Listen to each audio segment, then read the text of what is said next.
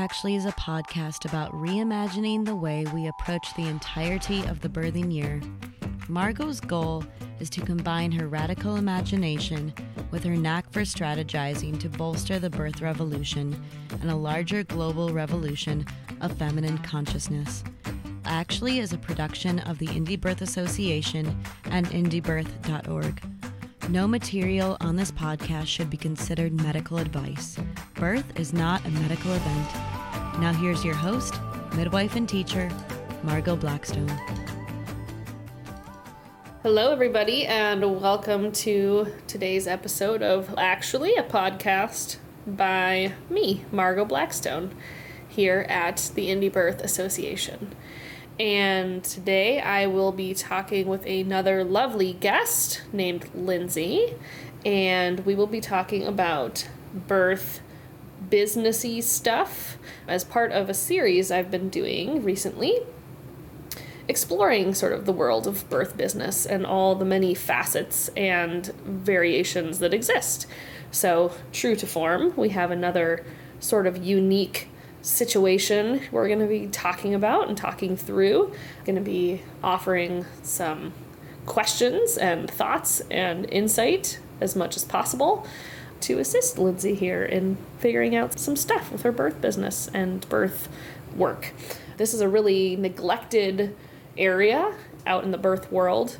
A lot of doulas and midwives are just really scraping by and don't have a lot of strategy in terms of how they approach this work.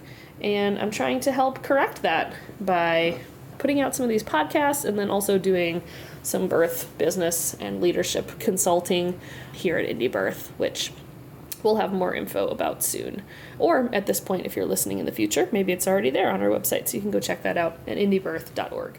But I, without further ado, would love to welcome Lindsay to the podcast today and ask her to just give you a little peek into who she is and what she's bringing to the world of birth. Thanks, Margot. So, yeah, my name's Lindsay. I am currently a doula and an apprentice midwife. And I also host monthly women's circles in my community and teach prenatal yoga. I'm trying to dive into my midwifery apprenticeship while also continuing to have doula clients and trying to figure out that balance as well as trying to, to attract clients that fit the mold of who I'm looking to work with. I'm really interested in mostly working with home birth families. And yeah, that's a little bit about me. Cool. So that I think is such a unique place to find yourself in, and I haven't talked with anyone on this series yet who is in your shoes of both apprenticing to become a midwife and wanting to also attend births as a doula. I have certainly I have personal experience with that as well as working with my own apprentice over the last few years who also was doing that. So hopefully I'll have some insight to share. And I bet there are people listening who also are finding themselves in a similar spot. So I guess tell me a little bit because I don't actually know where you're at in terms of the apprenticeship. Have you started it already, or is it starting soon, or what does that look like? We've attended one birth together, and so it's officially started. It feels like I'm attending prenatals every Saturday and going to home visits, and we have six births between now and the end of April and I feel like that's when it's really going to pick up or feel more like a real apprenticeship. yes, it's very beginning stages, working on learning things like taking blood pressure and the basics of prenatal care as we work towards attending more births together. Awesome.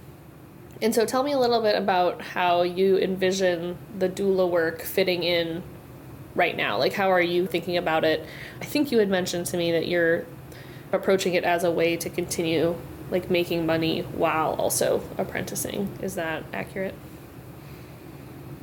Yeah, I love birth and I love working with families. I love the intimate connection that comes with being a doula. And I feel like as an apprentice, I'm more observing and in the background. And I love the support and really, like I said, getting to know the families. And I feel like as a doula, I'm more of a friend than a care provider. And I like that role.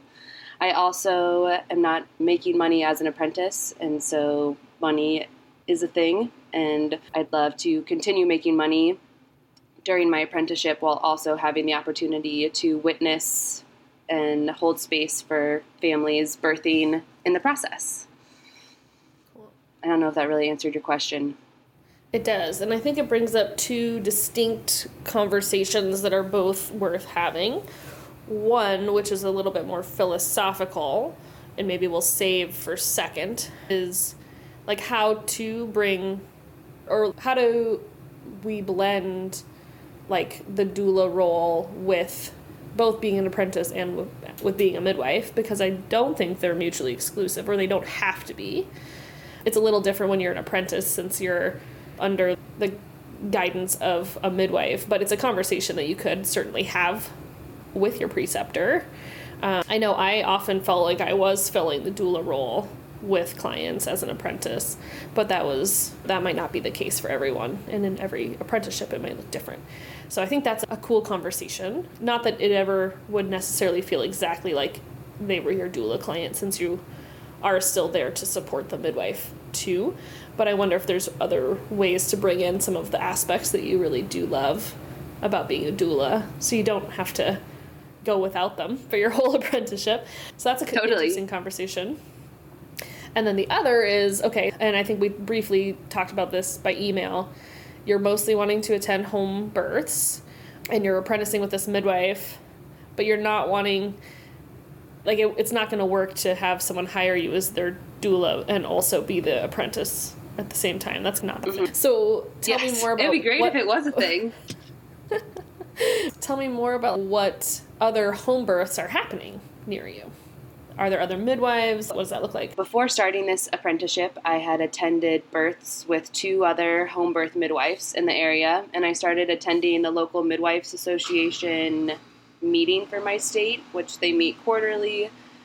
So I've had the opportunity to meet other home birth midwives. Um, I'm trying to like get my name out there. I feel like I've maybe been put in a category of apprentice and I guess I want to still be in their category as a doula. And something that I'm just thinking about right now is I don't know how my preceptor would feel about me attending births with other midwives. I don't know if that's a thing, even in the doula capacity. So, yeah, there are, I'm trying to think. One, there's at least four or five other home birth midwives that are within a two hour drive of where I'm located. Okay. Cool. So it sounds like there's plenty of opportunity to be wanting to be pretty narrow with the the home birth. So that's cool. And I think I'd be curious. Yeah. So now again, two more conversations. One is yeah, how does the midwife we're working with feel about you taking on doula clients? I can speak to how I feel about it as a preceptor and then also how to have those conversations and develop those relationships with the other midwives if that is something that is on the table and as an option. And I guess the third conversation is what to, how to balance the two, which gets priority if you get called to two births, and one's a doula client and one's a an apprenticeship client. So, which of those would you like to start with? I'd love to hear your perspective as a preceptor, and then the priority question, I think, is a really important one because I feel like I'd be more attached to my doula client because you get you take all this time getting to know them intimately, and I know that I have told my preceptor that I'm here for her, and I know that she needs me, and that would be a really hard situation to find myself in. So yeah, I'd love your thoughts on both of those. Okay, I will totally give you my thoughts on both of those. Are there any other doulas close to you who could possibly be your backup? And are there any other midwifery students who could possibly be a backup? Is my first question though. My preceptor has one other apprentice slash assistant. I'm not actually sure if she is still following the apprenticeship or if she's just decided she wants to be an assistant. My preceptor feels like she needs a team of two people with her at a birth. So her and then the assistant and then the apprentice or two apprentices. In that sense, I feel like she always talks about how she wants layers of support. And so if one of us couldn't be there, then the other person would be there. At the last birth we were at, and it could have just been the nature of the birth, but it felt like it was all hands on deck, and all three of us were needed in various roles. But I feel like that would be an option if I talked to her about it. Um, as far as other doulas, there's one other doula. I, it would depend on where the mo- the mother's birth was taking place. I have a really close friend that lives 30 minutes away from me, and I think that she could be somebody that would be on call for me if needed. And she's also a doula or was a doula. She was my doula, so I know that she's awesome. She just has three kids and is figuring out what that life looks like for her. Yeah, just lining up different people and then deciding which one would be the priority to have somebody be my backup at the apprenticeship or somebody be my backup at the doula birth. Yeah, so my my thoughts and the, what I've seen work well has been uh, to prioritize apprenticeship clients because ultimately, if the goal is to become a midwife, each of those births really mm-hmm. is crucial in working that direction. So, even though doula births are awesome and and okay, so taking a step back, if your midwife that you're working with is taking about two births a month, even if you had a doula client every month, the likelihood of them overlapping is pretty small. Like per mm-hmm. birth, right? So this is all just like to be quadruply clear with everyone in the event that this unlikely thing happens. Here's what we would do. As a doula at a home birth, yes, you're getting to know people, um, but in my experience, having the doula swapped out is less jarring typically than having, for example, like a midwife not be there and having a backup midwife come. Not to say that doulas are less important at all, but just like that role can just is it depends on the doula, it depends on the mom, it depends on the relationship, all of those things. But I think the other part is setting the expectation from the beginning. So I guess what I'm saying is, in my experience, both as a student midwife myself and then now having midwifery students, being a preceptor, what worked really well with my first apprentice was she would meet with doula clients. She was mostly either doing home births or she was doing unmedicated hospital births. And she was very clear from the interview if you're in labor when one of my midwifery apprenticeship clients is in labor, uh, you'll get my backup. And she never had anybody who was opposed to that. And it never, I don't think it ever came up. I don't think it ever had to happen. But uh, that felt good to me as the she, preceptor. Do you know if she introduced her doula backup or was just like, this is the person? Or did she have one designated? Person? She had one designated and I think she even had a backup for the backup. We have a pretty rich yeah. network of doulas here, and m- many of them are very like-minded, and so yeah. So that that was I think a thing that felt good to people, and just knowing that from day one, the expectation was just set like this probably isn't going to happen, but if it does, you'll get this other really cool person.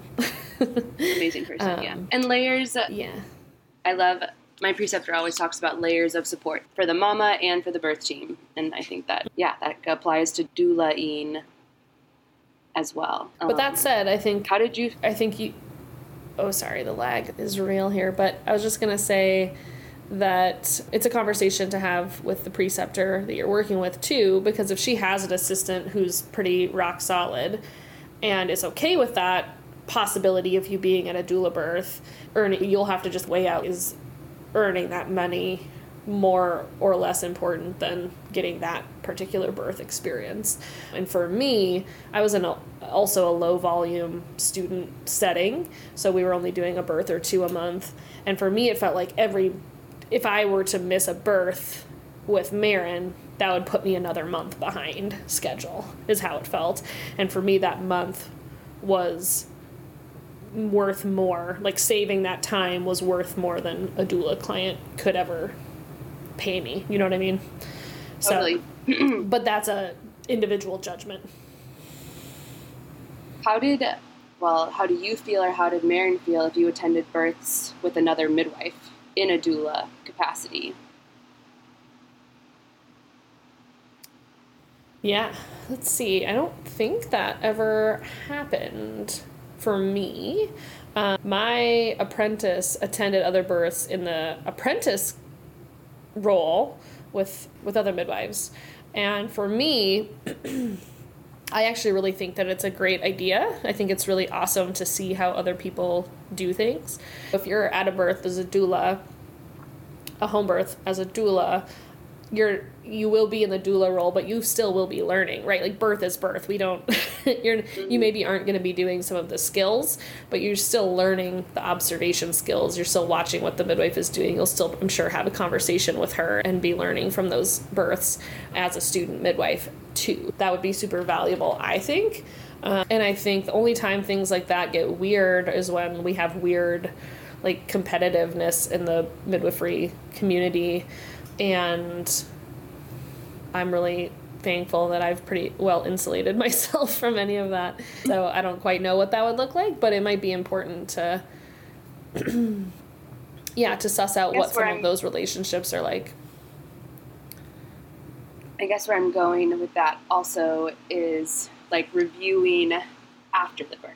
If I wanted to discuss something that happened or process something that happened, do I reach out to my preceptor? Do I reach out to the midwife who was there, or I don't know. I feel like some of the lines get blurred.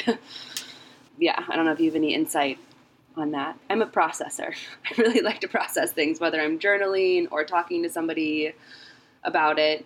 And I really would prefer to process things with somebody who cares and understands birth. Yeah.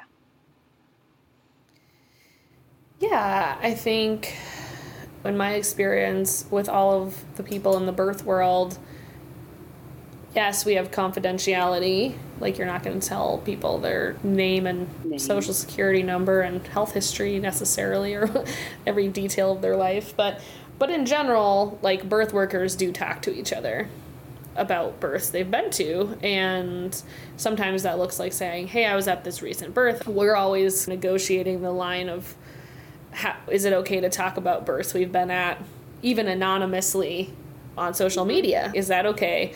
Or do we need like explicit permission? So I tend to err on the side of not sharing a ton, especially publicly. But there are definitely midwives out there who are like, hey, I just got home from a birth and blah, blah, blah, blah, blah. And they'll talk about it without any identifying details. I don't know how I feel about that necessarily. But mm-hmm. if you go to a birth as a doula, I guess that's where does any is there any like midwife relationship funniness in your community is a question to ask your preceptor, and just navigating that as best that. you can. Okay. Yeah, I feel. Yeah, like I would just ask her like, how would you a... feel about me going to births with these people? Is that going to be? Oh, sorry, this darn mm-hmm. internet lag. okay, so bouncing off of that how many, maybe not even bouncing off of that, but how many apprentices do you work with at a time? I currently work with one at a time, but if my load were to get bigger, which probably will happen, and when my little guy gets a little bit older and is easier to leave, uh, I think it's reasonable to think I would be perhaps working with two at a time and either having both of them attend births or I liked that layers of support phrase uh, or planning to have both of them at births but if one of them can't make it for some reason or needs to swap out or if we I could envision with first time moms having one join me earlier on, and then the other come relieve us if it's long. But at the moment, I work with just one at a time. But now my first apprentice has gone on to be a midwife, so I do feel like I have a really strong backup and could call upon her also if I needed Yeah. in the moment and she's available. Totally. As uh, your load, if, if it does get bigger and you do have two apprentices at a birth, do you think that would ever feel like too much? I had one apprentice and a doula and my best friend and my husband at my home birth in my small house. And I didn't notice how crowded it felt, but my husband definitely later was like, everybody was in our hallway. Is that was that okay? And uh, because our yeah, our the way our bedroom was set up, it was really small, and so was our bathroom. And I guess I'm in my head about that too because I want everybody to have a really amazing birth experience, and I know each person that's there adds another layer of subtle energy. So I'd be curious to know Mhm. what you thought about that. I think I used to feel really strongly that really we didn't need more than two people at a birth, but now I could see that there are definitely births where more would be better, especially if there was like fresh energy at longer births. And that even just so it's funny you asked that. Uh, so as my new apprentice was coming in September, my previous apprentice was with for the first two births. And so there were three of us. There was me, the graduating apprentice, and the brand new apprentice. And afterwards, I was like, wow, that was sure nice. Like, it just felt like the load was more manageable. And it's it was harder, it was easier to stay in like a good place and not get start feeding off of each other being tired or something. Totally. Yeah, so I think that wi- it- it- I think instead of the number of people, it's more about the energy that they do bring. So if there were two super like high energy like cheerleader types along with the midwife, like that might feel really bad.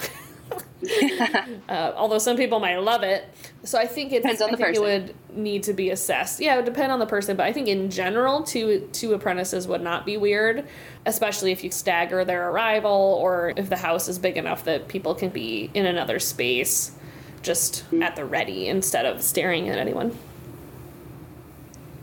Yeah, and going back to one of the first questions that we talked about and blending doula stuff with midwifery stuff, I think that's something where I like totally believe that can happen and maybe it's just more like multitasking, I guess, at the birth, like in your head. Uh, but I felt like at the birth I was at, my first birth as an apprentice, it was just like I was in full observation mode and trying to watch the more senior person do everything that they were doing and trying I didn't want to be like taking notes in my notebook but also trying to just absorb it all. And I'm sure that gets less overwhelming as you continue down the apprenticeship but I just I like got home and could not imagine myself doing both. And I saw the midwife do both. Like I saw her tend to her tend to the mama in a very loving, nurturing way, and then also get back into her midwife brain as she needed. And she's been doing it for 26 years, so I believe that that's possible. I guess it's just hard for me to see that right now in myself, or how to be both. Yeah. And I know you said at the beginning of your first or your apprenticeship, you were more in the doula role at the beginning, anyways. Uh, let's see. How would I describe that? I think it's a fair assumption that the first like 10 births you attend as an apprentice midwife, like you, Maryn always jokes, like you just cry in the corner. That's the first 10. yeah. is you're just like awestruck and whoa, this is a lot, and you're just soaking it in. So yeah, I didn't. I had moments of feeling like I was in the doula role, but mostly I agree. It was just like I would clean up and make eggs and take notes. Yeah. But then, yeah, as that part wears off, uh, just the as you start being able to integrate it in the moment more, then I think that's where you can start doing more of the doula support mixed with you'll start doing the same thing you saw her do, which is mixing the two together and knowing when nice. you can just be in that full on doula role mode and when you need to pop out and take some notes or ask the midwife questions or mm-hmm. do more of the midwifey kind of stuff. Charting. Uh, I love that you said 10 births because, yeah, the first one I was like, oh my God, because I'd been to births as a doula before, but I was so in that role and I'd have had my own home birth. So uh, I don't know why I was so amazed when I was just there to watch it happen, how much is actually like going on all, all around. And it's amazing that it feels so seamless when you're the person, or for my experience, when I was the birthing person or at a home birth in the doula role, I really, until I opened my eyes as an apprentice, missed how much happens on the sidelines or what's happening in the yeah. background. So, yeah. I know. It's, it's one of those things where it's like, it's and then once you're a midwife, you also look back fondly on the apprenticeship days, being like, oh, things were so much simpler then. I just got to observe. It was so lovely. And then, yeah, in the doula role, it's really, sometimes I think it's really cool. Obviously, I don't want transports for my clients, but when it happens and needs to happen, it can be really neat to be in that more doula role myself in the hospital setting to be like, oh, I can, I don't know, you just get to participate in such a different way. And there's, it's more stressful in some ways, but way less stressful in other ways. Totally. Yeah, it's just super interesting. What a good mm-hmm. conversation. Hello, everyone. If you're enjoying this podcast, you'd probably really enjoy our other more in depth offerings. We have a comprehensive course for mamas called 13 Moons Epic Education for the Birthing Year, and an Everything You Need to Know course for aspiring doulas who want to change the world called the Birth Warrior Project 120 day doula training and transformation. And for the real birth nerds who want to become home birth midwives, we have the Indie Birth Midwifery School, and you can find out about all of these options and more at indiebirth.org. That's indiebirth.org.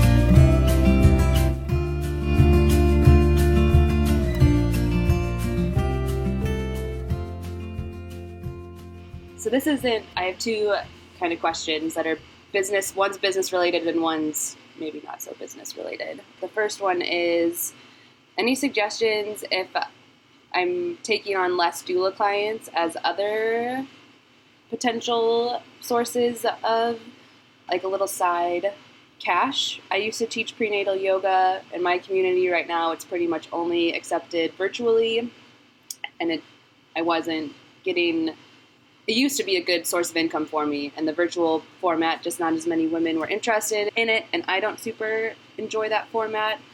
Um, so i guess i'm just trying to pick my brain for other ways to like be in the birth world and also being able to generate some income. That's also putting my name out there because when i was teaching prenatal yoga it was pretty easy to get clients because everybody was coming to my yoga class and then i got to know them and be like yeah i like yes, we vibe. I know that we vibe because I've spent time with you. Yeah. So there's that question.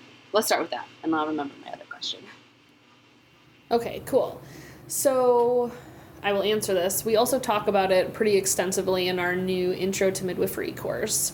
Cool. And to an extent, also in the Indie Birth Midwifery School in our apprenticeship course that we have as part of the overall program. But my briefish thoughts are Placenta encapsulation is a big one that people do as apprentices to bring in some side income. That might be something to ask the midwife you're apprenticing with.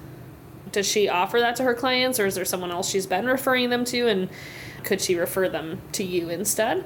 I know that's a thing. My apprentice would offer it for a price to the community and then would offer a cheaper price to my clients. And so many of them would ask at a prenatal or I'd bring it up and they'd say, "Oh yeah, I am wanting to encapsulate this time. Do you know someone who does it?" And I'd be like, "She does it." So she was charging something probably way too affordable to my clients, but she didn't have to drive to pick it up and you know it and she was going to see them for postpartums anyways so i guess her thought was like it saved some time and gas or whatever but that's one thing and then teaching classes i think is the other huge one and that might not necessarily be a huge side income itself but i sound like such a broken record especially on these recent podcasts with people like teaching the labor blueprint the free workshop or some variation that you come up with uh, either online or virtually or in person. That's what i meant to say sorry. Online or in person. Really can maybe fill that space where you were getting interaction with the prenatal yoga also i think you should totally just teach prenatal yoga if you want to teach it in person I just need to find somewhere that will like let me do it. Like I need Let you? a yeah, or a space nice out. I have a beautiful pergola in my backyard, and that's actually where I started teaching prenatal yoga when I was having like imposter synd- imposter syndrome like four years ago. Like I'm not whatever good enough to teach this, and so I started in my backyard, and I love teaching in my backyard. So that's my vision this summer is to. Have that again and knowing that the right people will show up because it's in person and that would be a good way for me to meet people that I feel like are on the same page as me anyways. To- Um, totally Yeah, and I love yeah I love prenatal yoga.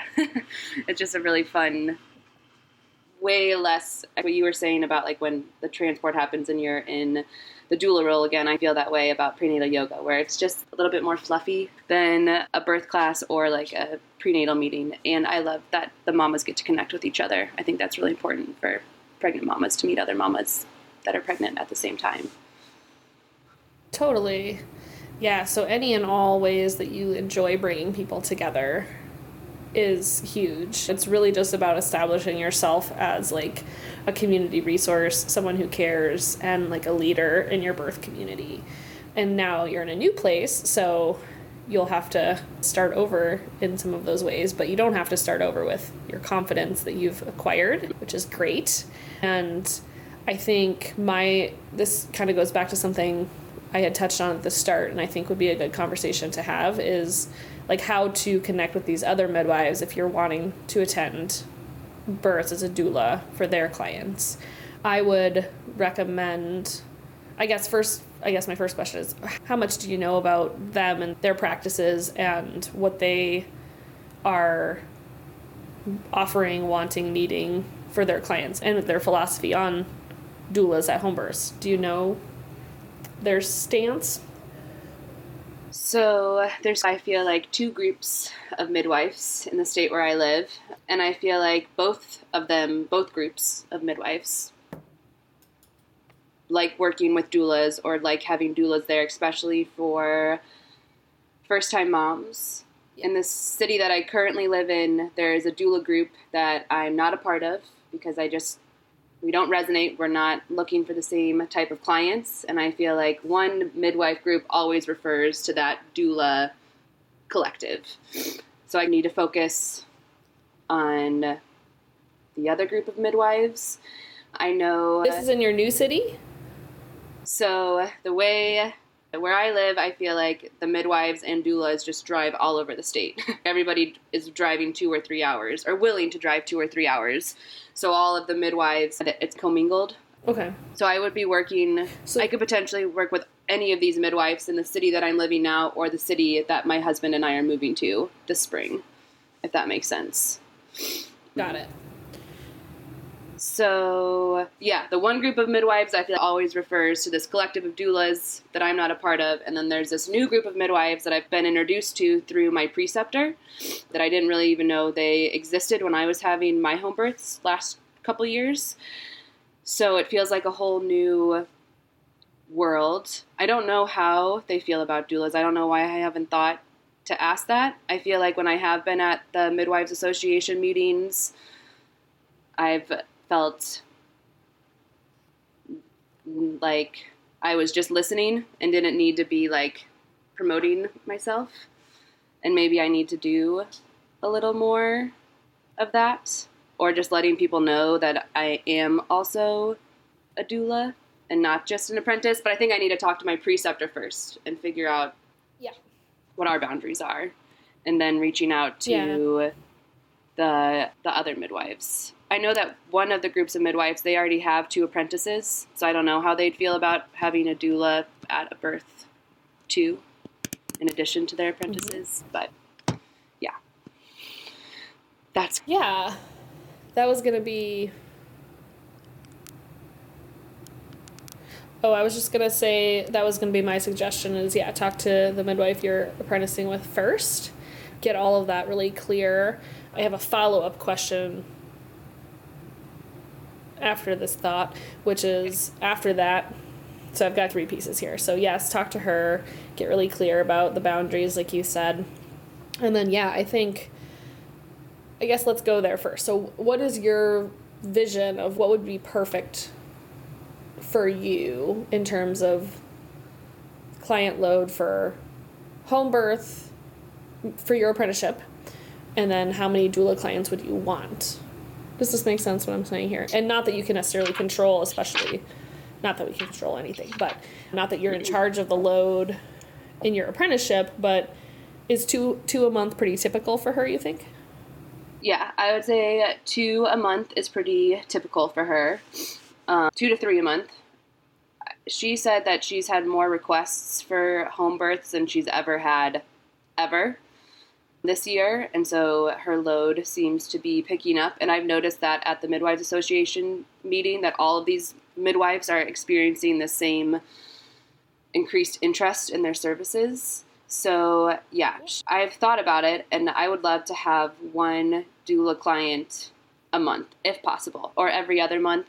I feel like just that little bit of extra income would help, and I'd love, I just, I, yeah, I love birth, and at all the births I have attended with various midwives in the doula role, I've learned something, and they all do something a little bit differently, and so I think also now that we've talked about it, I think that's also what I'm wanting more. Or, yes, I want to be the doula, and yes, I want the extra income. But as we've talked, I think I also really just enjoy seeing other people's perspective on the practice, or other how other people approach their work, midwife, how other people are approaching it. So I don't know if I answered your question because I just started my own question. No, you did, and I think that it's good to be clear about that going into the conversation with your preceptor, and then also as you're approaching these other midwives. I think there's a couple ways you could do it. One is you could say, "Hey, like, I." It, you could even approach, I think, the midwives who are referring to this other collective and just say, "Hey, I know it seems like you typically refer to this collective. I just wanted to make sure you knew that I'm available and I specialize in home birth. Yeah. I think that's an interesting approach. And, and also saying, and I also really love witnessing and observing and learning from other midwives. It would be really cool if we get to attend a birth at some point together. The other thing I would say is just that I would I guess this is where I would encourage you to just get clear about it. As, as clear as possible because you could also just approach those other midwives and say i'm in an apprenticeship with this midwife but could i come to a couple births as like a second apprentice with you too if it turns out that you're actually just wanting to go to births and learn more from other people does that make sense Totally. so there's kind of two ways that you could fill those needs that just wouldn't meet the financial piece. But i think a lot of midwives myself included at some points in time have thought what's the point of having a doula? Like sometimes that starts at a home birth. So there was a stretch of time where i felt that way. And i don't think i'll ever feel that way again. But it might just be just so you know there might be that barrier there. And if they have apprentices already um, just being ready to explain i'm not there to i'm there to make your guys' job easier essentially and, and i think that the biggest hesitation that midwives have with having doulas at home births is they worry about the, ener- the energy jiving between the doula and the midwife team if that makes sense Totally. And I think hopefully if they if I introduce or they all already know me, I feel like I just need to send an email that's hey, and I'm a doula. Consider me. Um, Yeah. Because I haven't done that, and uh, even like when we've gone around at the Midwives Association meetings and introduced ourselves, now that I'm thinking about it, I've always introduced myself as my preceptor's apprentice. I haven't said that I'm also doing doula work. I have attended a birth as a doula with one of the other midwives that comes to these meetings, so she knows that I'm a doula, but that doesn't mean that she's like thinking it, I guess, if that makes sense. Do you think that just sending like a general email to the Midwives Association that they all get would be good, or should I just email them all individually? Good question. Maybe a mixture or sending it to all of them and then talking to them one on one. I think a lot of midwives get approached by doulas, especially who are wanting home birth experience. Usually it's not people like you that are saying that, but that is a thing that a lot of us get is, "Hey, I want some more home birth experience. I'd love if you'd refer your clients to me." So, I think meeting one-on-one to help them understand why you're different than that usual re- typical request would be good, but email could also be good. So, I guess I would email them individually, and I'd also ask if they want to get together sometime, especially as you're in a new area, even though you are traveling all over. It could be cool to be like, hey, what are you? Can I pick your brain about what this community needs so that I can figure out how to best be helpful to the community and also to the midwives here? Uh, is how I would frame it. Yeah, totally. I feel at least for me, when I was having home births, I didn't realize how many options of midwives there were. It felt like there was only this one midwife group because that's who like primarily serves the city that I live in right now. And then actually after doing the Birth Warrior project, when the interview portion to interview a midwife, I started like Googling and then I was like, oh my God, there's all Mhm. these other midwives. So I guess where I'm going with that too is letting families know that there are more midwives in our area than just maybe who first comes to mind and how to share that information as well. And I love what you said that, yeah, I do Yeah. specialize in home birth, and that does set me apart because all the other doulas in my area, they'll attend any birth setting. And I am not interested in that. And I think it's taken me a long time to feel okay with saying that because I think I felt like before that meant that I was judging the choices of other women. And I'm not judging their choices, I just know myself, and that's not what I'm interested in supporting. So Yeah. I'm glad that I have clarity. that I have clarity on that and not feeling ashamed that I do just want to support home birth because that is what I want to do. It's just the truth of the matter. It's just the truth of the matter. You can't get away from it. Cool. I had another question, but now it's escaped me. Okay, this is a question that is more about apprenticeship and my relationship with the preceptor, and it's twofold. So, if your apprentice it has a concern about something regarding a client or if something came up in a prenatal that she wants to share with you obviously not doing it at the prenatal waiting until afterwards but are you like do you want the insight from your apprentice if i get like a weird vibe about somebody or something um, or do i just keep that to myself and let my preceptor make her own judgments if that makes sense Yeah, I think that's a question for her. It's tricky. Uh, and I think, I don't know that there's a blanket answer. In general, yeah, no, yes, I think communication is good. And I think just even asking her, do you want these insights? Or, I don't know. That's a tricky question. okay i think it's a good one for me like you said to I think ask her it's up to everyone to just communicate. the best that they can. And so go this is just like a general I feel like birth question. Have you ever found yourself or like mm, in a situation at a birth where the energy is weird and you just need to ask somebody to leave? and how I'm trying to figure out how to best that is what if you're in a situation and you feel like somebody is like disrupting the energy of the birth yeah, I guess I feel like it's something I need to talk to my preceptor about because I'm like thinking about something specifically in my head where there was somebody at a birth that I felt like I should have asked to leave, but I didn't because it wasn't my birth and I was observing. And I feel like I answered my own question that I just need to talk to my preceptor and figure out the best way to communicate stuff like that with her. Yeah, such a good question, and I think it's hard. I definitely have been in situations where I felt like there were people who were not beneficial to be there, and sometimes we're able to like kindly tell them we all need to go for a walk or something, or we all need to give them some space. But it can be really hard and sometimes it's the partner. and then you're like, she chose this partner, and I can't. I don't know. It gets really tricky. I think just finding really like subtle ways of being like, do you feel like you need some space from all of us? Or, I don't know. That's usually my go to move. Not just when people feel like they are maybe not contributing positively to the environment, but sometimes women really do just need space from all totally. of us.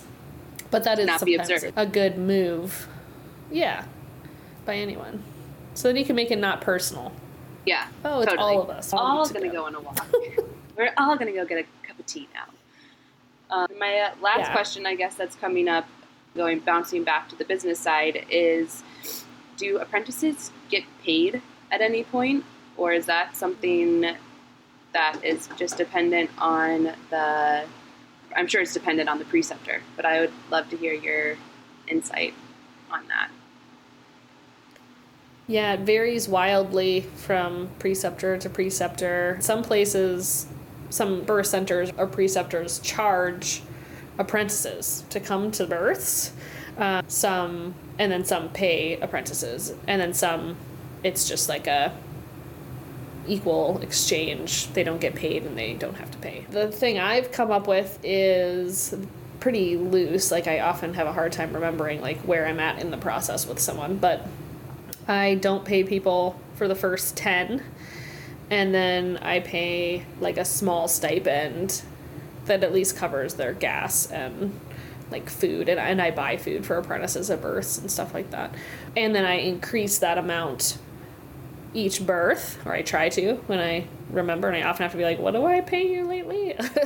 but I increase it each birth to reflect that they're like becoming more beneficial and helpful, because that is the case, until I reach the amount that I would pay an assist. Does that make sense? So, first 10 for free, and then the next 20, it's like a little more each time, and then I pay them the assist fee at the end because they are essentially there as my assist. And if they're in the primary role, I then they're often doing a lot of the work of it, but I still have to be there and supervise and all those things. So I don't know. I don't know that there's a perfect method, but that's what I've come up with so far. Uh, Do you feel like yeah. there's a point where you felt like, yeah, no, it totally makes sense. I guess for me right now, I feel like I would pay somebody to take me to a birth, and so it's crazy to think that at some point I'll feel hopefully like I am deserving of a token or whatever, an exchange of energy for my energy that I'm putting into it right now. Because yeah, right now I totally feel like at the beginning of my apprenticeship I just want to be at as many births as possible. yeah. At the end of my apprenticing years, I did pay to go to births at a birth center in Utah. Oh, wow. I can't remember how much it was, honestly. But it was a couple hundred a week, I think. Like maybe it was. I can't remember. I want to say it was like $400 a week or something. Were you in a primary role or were you uh, which I was in the, the primary center? role, but that brings up the whole com yeah. But that brings up a whole conversation about like, what does that actually mean when you're with a group of midwives who don't really know you and trust you. Yeah, I was the primary, but there was that trust wasn't there, and so when things did come up, I often did actually get to practice my skills in the way that I would have if I had been the primary at the same birth with Maryn, for example. So it was a valuable experience, and it was nice to get a lot of births in quickly and to work with a bunch of different midwives. But yeah. So you think it is important to work with a bunch of midwives, or at least see, try to? Yeah, I think it's useful. I think it especially helps build confidence. Uh, that's how it felt for me, at least. Was like, oh, I like showed that I could hold my own. Is how I have framed it. Other times that I've talked about it, uh, that I could hold my own the- with. Yeah, yeah, like even more met with more medical midwives, I still could hang, and I it just helped me feel confident like I wasn't missing anything major. And yeah. I'm glad that I'm not crazy for being like, I, I'd pay to go to a birth. it's good to know that people actually do that. and how far, how long? We'll definitely do that. How long have you been working with Maryn before you went to Utah? For. Uh huh. I had been with her for five years. Okay, how long do your apprentices and so stick around? That, that was like two questions at once. I, yeah, my recommendation pretty much across the board is to attend about 50 births.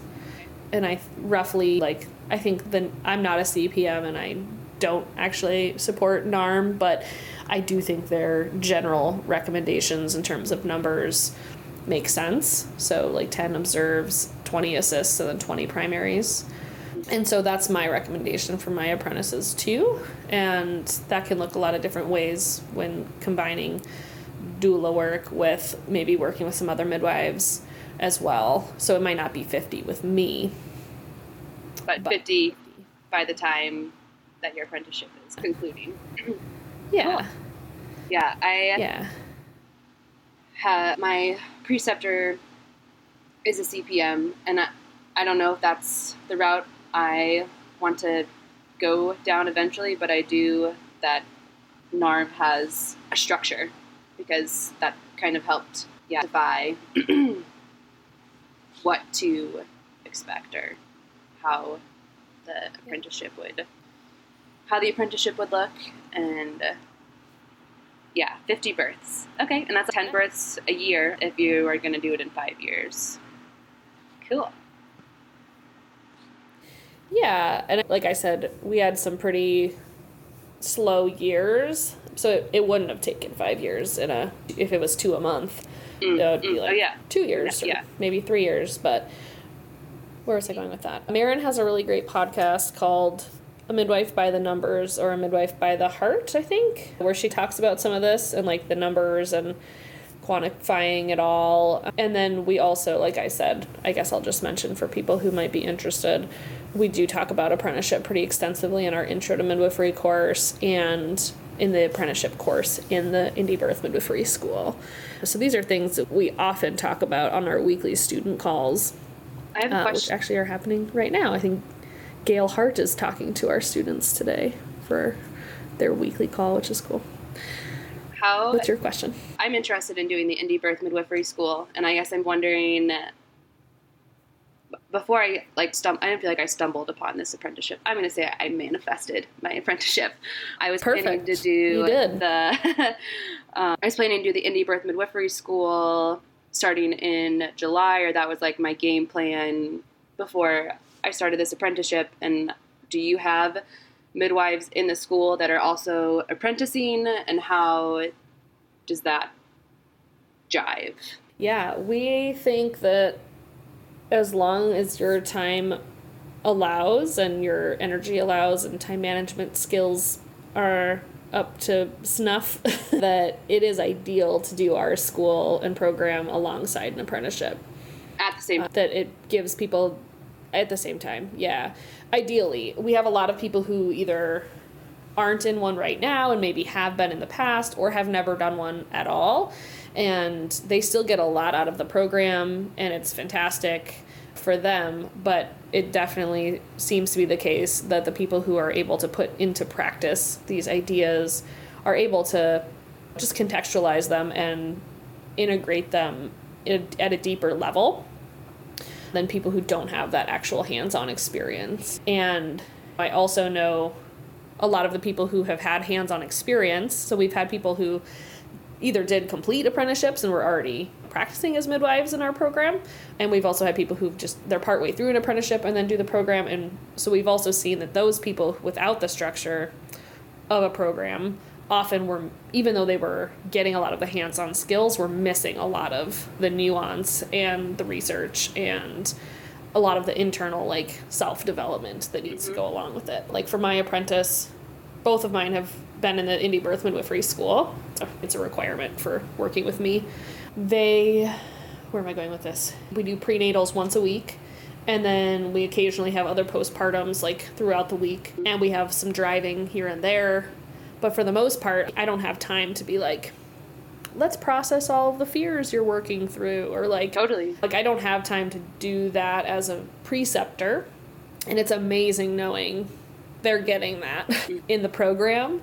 And so it ends up being this really cool balance. And alicia was my first apprentice and she's now on her own as a midwife. Not on her own i'm here if yeah. she wants me but she is off in the world doing her thing is what i mean to say. You birthed and her. I think that it was I've yes, she's birthed herself, I suppose, and I think she's a resounding success story in terms of she knows her stuff, she got the experience, she's confident, and she's also just a cool human in general. But I think that there is an element of the combination of the apprenticeship alongside this really comprehensive program has made it e- an easier transition, I think, for her.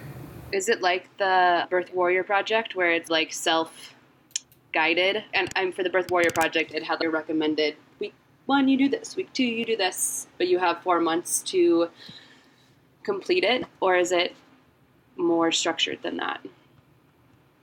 I can also look on your website if you don't want to get into. Than that. Okay. Yeah, I could get into it for a second. Uh, and anyone, including yourself, Lindsay, and anyone who's listening, if you are curious about the Indie Birth Midwifery School, you should totally email us. We do regular discovery calls with interested students and walk people through all of it. And we have a lot of really cool free resources too on the website, indiebirth.org slash resources. There's like a whole section that I'm still putting together, but it's already pretty comprehensive for people who want to be midwives. So it's more structured in that we have an actual, it's similar, but we have units. And so units are anywhere from two to six weeks long. And you, you move through the unit as a cohort and you have six weeks. Does that make sense? Yeah. And you're doing, it depends on the unit, but some units are three classes at a time and some are one at a time. And it looks a little different in the second year. In the second year, right now, as we have it structured, is one course at a time for three weeks. So you focus on one topic for three weeks. So it's more like um, focused and then deep not that the first year courses aren't deep, but they're a little bit more. If you can imagine, like the first two years of college, totally, where you're like you're Gen Ed. getting the lay of the land and foundational. Yeah, exactly. And they're yeah. Right now, I'm trying to think what they're in right now. I know the very first unit. If you started in July, you would take. Oh my gosh, I'm blanking. What would you be taking? I'm gonna look it up for you. it's midwifery herstory so it's a really cool course all about the history of midwifery, specifically in the US.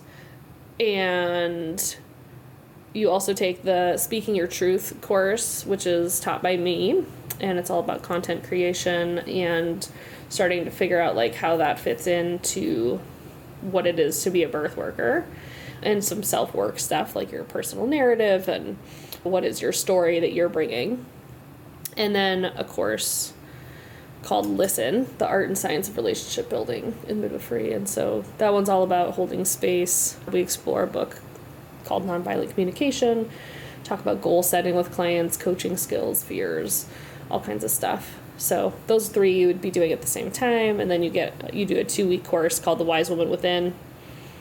And just to give you like a super brief overview, the third unit you take hormonal balance and fertility birth models around the world and uh, the heart of what we do wise woman prenatal care so maybe that gives you a little sense of yeah it's like you're in a class, you're in the set of classes with your cohort, you move through in six weeks, you move on. So, yes, you can do it faster, you can't really do it slower, and we have final projects at the end of each course Cool. that you submit for feedback. Yeah, it's really fun. Yeah, I like that you move through it with your cohort so that you like get to know uh, people. Yeah, you're all at the same place. Like I said, I like to process and talk about things. So if there's, yeah, people that are in the same place as me, I think that's great. Yeah. We've been giving them cohorts animal names because it was getting too confusing now that we have two start dates. We can't say first years and second years anymore. Yeah. Because we have a bunch of people in the first year and a mm-hmm. bunch of people. So right now we have the ravens, the wolves, and the snow leopards. Oh my god. So I don't know what July's cohort will be called. Probably not the snow leopard, but I like that one a lot. Maybe the lions. Yeah. Lionesses. I don't know. Yeah. The lionesses. Cool. Any other like concluding questions, thoughts, things that you'd like to talk about? I feel like my family might be home to interrupt us soon. No, I think we touched on all of the things that I had in my head as well as other things that came up as we were talking. So I have a lot to digest, and it was really helpful to have this conversation with you. So thank you. You're very welcome. And for others who are listening and wanting to explore all of these ideas and then also concrete skills and tools and all the things related to either being a doula or a midwife, we have a couple really cool options for you to check out at indiebirth.org. Like I said, we also have the Intro to Midwifery course, which is new, and it's one of two options as far as prerequisites for the Indie Birth Midwifery School for people who are wanting to be doulas, we have the Birth Warrior Project.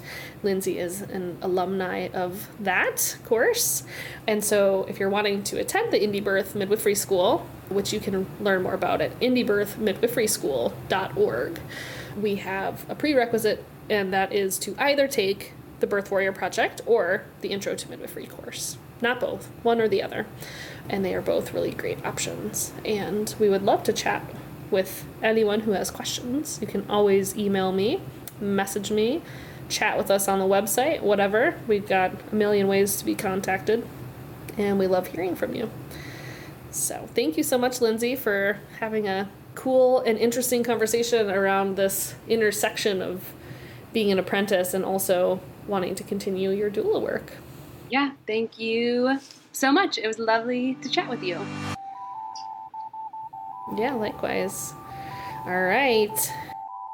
If you enjoyed what you heard, please hit the subscribe button and give this podcast a five star review.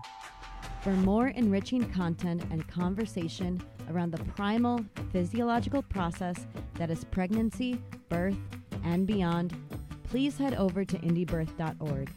And if you are in the Duluth area seeking prenatal and midwifery support, you can find Margot at duluthmidwife.com. Thank you so much for listening. Until next time.